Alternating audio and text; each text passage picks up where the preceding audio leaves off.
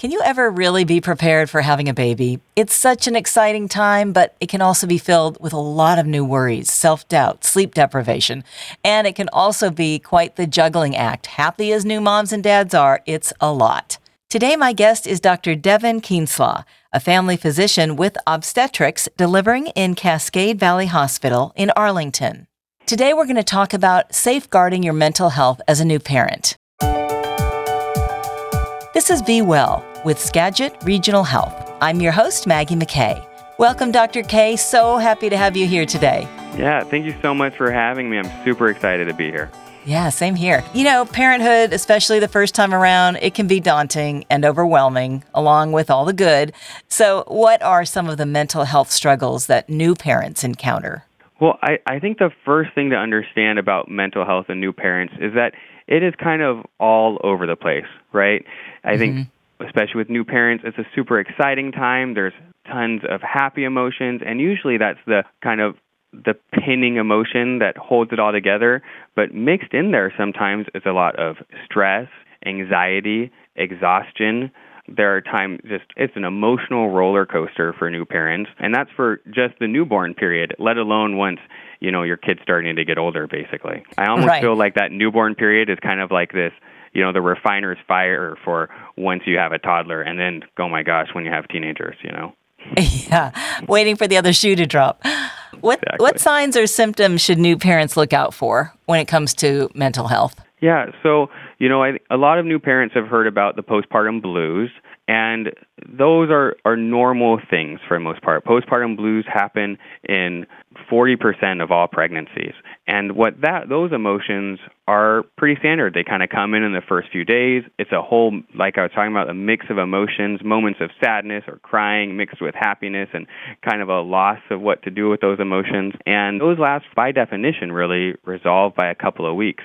But what I you know really teach our new moms to really be aware of is when those things start going beyond two weeks, you know, or when it just becomes incontrollable, right? Where those emotions start to persist. You know, you can't get out of it of an episode of crying and tearfulness, or you start mm-hmm. to have negative thoughts towards yourself or particularly your, your your new child, which it's it's part of what can happen when these emotions start to run wild and this I tell parents also to to know that that's not a bad thing, that it's not a, you know, it's nothing to say about their own parenting, and it's just something to ask for help for.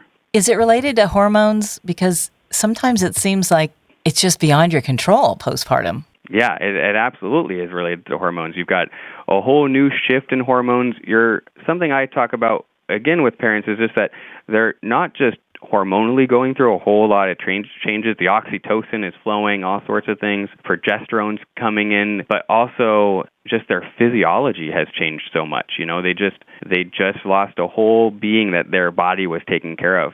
And then on top of that, they're exhausted. They're not sleeping the same. They're best breastfeeding every two to three hours. So it's it's just a huge mix of things that contributes it, and it's no fault of their own. There are certain things that definitely put us at risk of having postpartum depression or other bigger struggles, and and I mean we can talk more about that. But those are things also to talk about with your provider. And you brought up breastfeeding. To me, that was so exhausting I mean, uh, just that alone, you're already sleep deprived because you have to, you know, breastfeed every so so many hours. But it just seemed like it makes you so tired. If a new mom or dad, Dr. K, is experiencing any of these symptoms, what steps would you recommend? Yeah, so the first step is being on a good term with with your primary OB provider, you know, or any provider that you have close and good access to and letting them know that you're struggling a little bit. Because it's like I said that's that's nothing it's nothing to be ashamed of is really the moral of that story.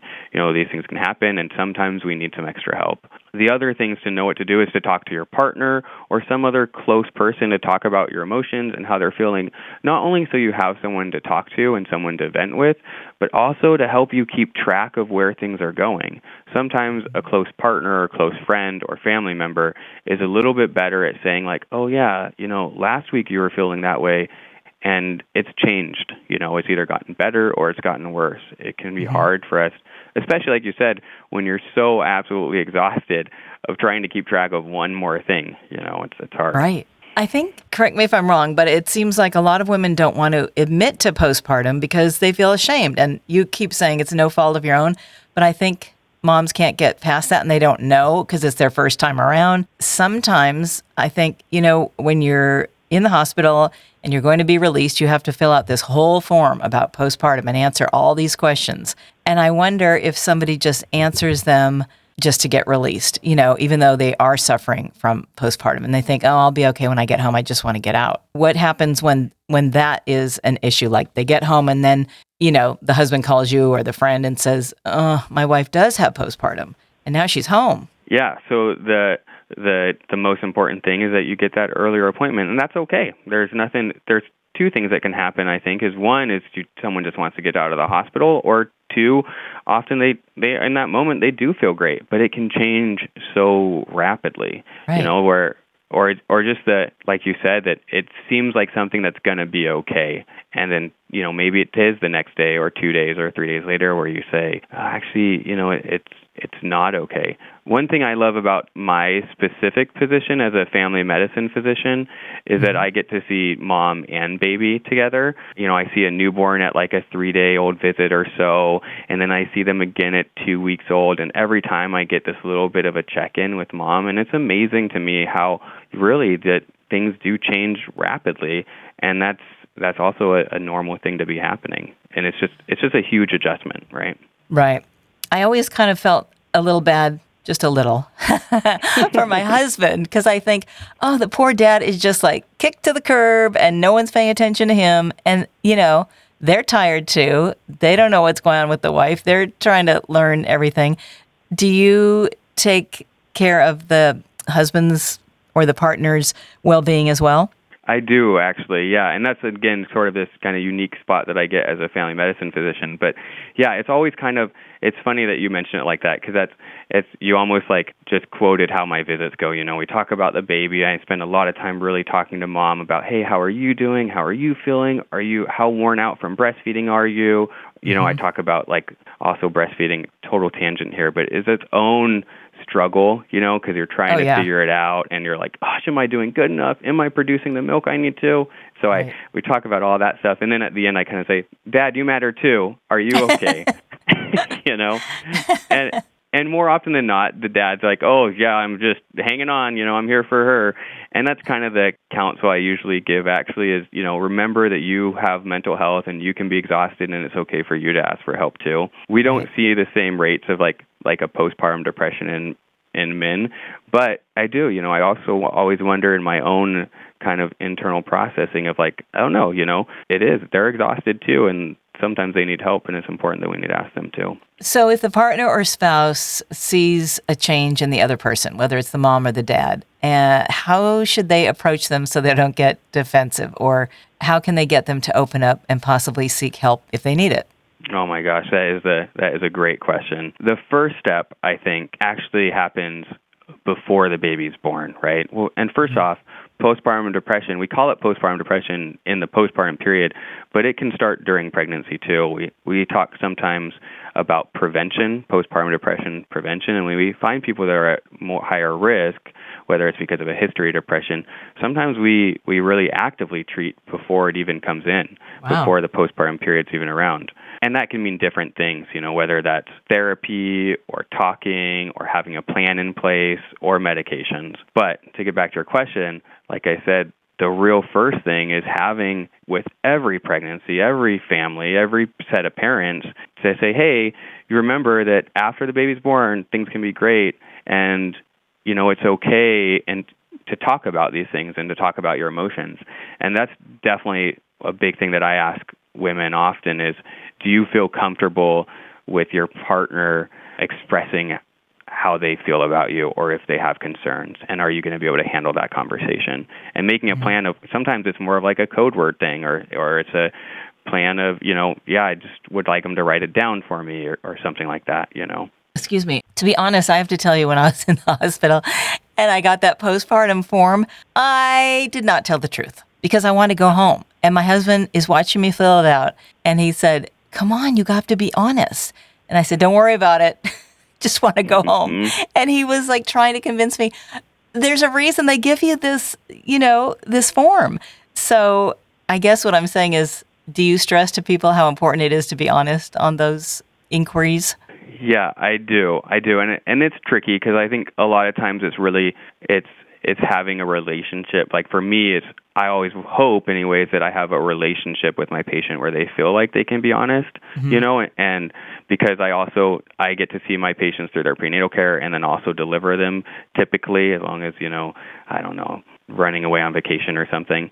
but I, I hope to always have a good relationship with my patients so that they can be honest with me. But the reality is that yeah, you're right. I think people are sometimes just want to get out of the hospital, and I stress the importance that you know, answering honestly isn't going to, you know, no one's going to worry that you're not going to take care of your baby, that you're a bad parent, or that or that we're going to keep you in the hospital longer. You mm-hmm. know, um, it's about we ask those questions to have a plan to see, hey, this is what we need to do for the next week, right, or for oh, the next good. couple of weeks, or it's not to, it's the, it's we ask the questions to make a plan, not to trap someone in with us, because we want you guys home with it. We want the parents home with their babies too, right? Yeah, we right. know actually that families do better when they're at home. That's why mm-hmm. we I we try to get them home as soon as we can. Right. Who likes to live in a hospital longer than you have to? Especially now with yeah. You know, the pandemic. Dr. K, parents can read all the books, take all the breathing and breastfeeding classes and prep classes, and somehow when that baby arrives, it seems like you're still not prepared. So, how do you get parents to feel comfortable ahead of time before the baby comes, or is that even possible? How do you prepare them? Yeah, I guess I, I honestly say that it's I don't know if it is possible. And that's what that's the advice I give to people. Whatever happens afterwards, the first step is just being okay with it, right? Mm-hmm. Whether it's your emotional trials or just, gosh, I didn't realize how hard it was going to be to put on a diaper in the middle of the night. I mean, that's what happened with our my first kid. I, my wife found me the next morning, and I had a diaper wrapped around the kid's knees, and she said, "Don't you know how to put on a diaper?" And I, oh know. I forgot at some point in the middle of the night. but uh, but yeah, just kind of just being willing to say that yeah, you know, parenting is different every single time for every parent, and we're all just doing our best. And and we do all the little extra things to you know have the breast pump in place and you know have a plan in case emotions don't go the way that we're hoping to you know we have all our our the parent bag basically of all the newborn supplies ready to go and all those things help to decrease a little bit of stress. Having a support person at home if you need them ready mm-hmm. for you. But in the end you know that's that's the whole thing. You don't know when baby's coming and and you just have to be willing a little bit to say you know we're just going to go with the flow. All right. Running on faith i guess like that eric clapton song. Exactly. Um, what, what's the most common misconception do you think about being a new parent? Yeah that is a that is a great question. I think the most common complaint not to go off of exactly what we were just talking about but is that you can that we can plan it all out mm-hmm. you know? We want to plan everything we possibly can. I mean, you're talking to the guy that was really just saying like, "Oh, have a plan in place." But but I think that's our biggest misconception is that we think we can control things, mm-hmm. and we have to be willing to, you know, that common saying, if I can say it right, but let go of the things you can't control and right. And, and those books. Go with that. What to expect? Those books. What to expect when you're expecting? I read it cover to cover. I'm like, afterwards, I'm like, why'd I even read that? You know, I mean, I'm not putting the book down. Obviously, it's helpful, but like you say, you never know till that baby has arrived and you figure it out as you go along. Mm. And I know we're focusing on new parents, but just out of curiosity, what about parents who are having their second or third baby? Because that must come with a whole new set of challenges because you have other kids at home. You yeah. treat them the same way, uh, mental issue wise? I treat them the same way as as first time parents, and I, I what I tell them is that every you know every pregnancy is a little bit different, every kid baby is a little bit different, and so and and honestly, I mean, so I have two children, and that's what I say to everyone is you know our kids are only apart by two years, wow. and and I totally forgot. You know, by the time the second kid came, I had already forgotten how to be a parent, and so mm-hmm. you know, or how to be a newborn parent, anyways, right, right? Right. And so I I tell people that expectation also, like, hey, my expectation is that you forgot everything, and that it's okay, and that this is all for the first time all over again. And I feel like that's hopefully helpful because sometimes the emotions might be different, mm-hmm. and we can beat ourselves up for saying it wasn't like this before you know, mm-hmm. or what's wrong with me? Why wasn't I don't remember it like this before, right. or whatever it is. And that's the I think the real one of the things of like yeah, like how to safeguard our mental health is to have a whole darn lot of patience with ourselves and a lot of self-compassion and and knowing that you know we're just all doing our best here and take the that's, village. That's great. That doesn't it? It's so true. So when families grow older, since we're on that, what positive mental health strategies can parents model for their children? Yeah, a lot. You know, I talk to a lot of parents when we do all the, you know, every we see every kid every year and have all these well child checks, right? And one of these things that is a frequently recurring thing is consistency. So consistent disciplinary methods, and that we talk about that with kids, but it also means for parents and with each other, right? It's kids, children thrive on consistency right? Anytime we introduce variables, and that can be also our own emotional health, our own the way we talk, the way we discipline, the way we interact with each other as parents or partners. I think that is a huge thing that helps to be a good example for our children. And just think, you know, that that's basically to always act with love and patience again. I know I'm like a dying I'm like a what's that the stuck record basically but always the always kind of just consistently with patience and love. And then we know lots of sorts of things about like with children we talk about different disciplinary methods that don't work, right? Like spanking mm-hmm. kids doesn't really work, anger doesn't work, and we forget that again with parents and how they interact with each other. Everything right. about kids learning how they're going to behave is really not I don't want to say 100% of the time, but a lot of it is reflective of of how their parents act with each other. True. Dr. K, this has been so helpful. Is there anything else you'd like to add that we didn't touch on? I love the part you said about being compassionate with yourself. Yeah, I'd probably just put more emphasis on that, honestly. Compassionate with ourselves, with our partners, with our situation. I mean, for me as a physician, that's my probably biggest thing is is having compassion and empathy for everyone's different situations and then to reflect again on that thing of of you know, gosh, I just wanted to get out of the hospital. I was willing to fill out those sheets, however it happened. Mm-hmm. It, it, however, I felt like would help me get out of there. Right. I think that you know you should be filling out those sheets at every one, the newborn visit, the well child visit, and sometimes we have this expectation of filling them out a certain way and I can't emphasize to me the most the most important part for me I guess as a physician the most important thing to me is that I have a relationship with my patients where they can trust me and know me and and be totally honest. Mm-hmm. And I mm-hmm. would emphasize that all everyone that's listening today of gosh, you know, please just be sure to be as open and honest as you can be with yourself, with your partner, and with your providers. Because everyone just wants to be on that same team. Right. It'll make it go much smoother, don't you think? Yeah. Thank you yeah. so much, Dr. K. This has been great. Very helpful information. I appreciate you being here. Yeah, thank you so much. It really was. It was. It was fun. Great. To learn more, please visit skagitregionalhealth.org. That's S K A G I T.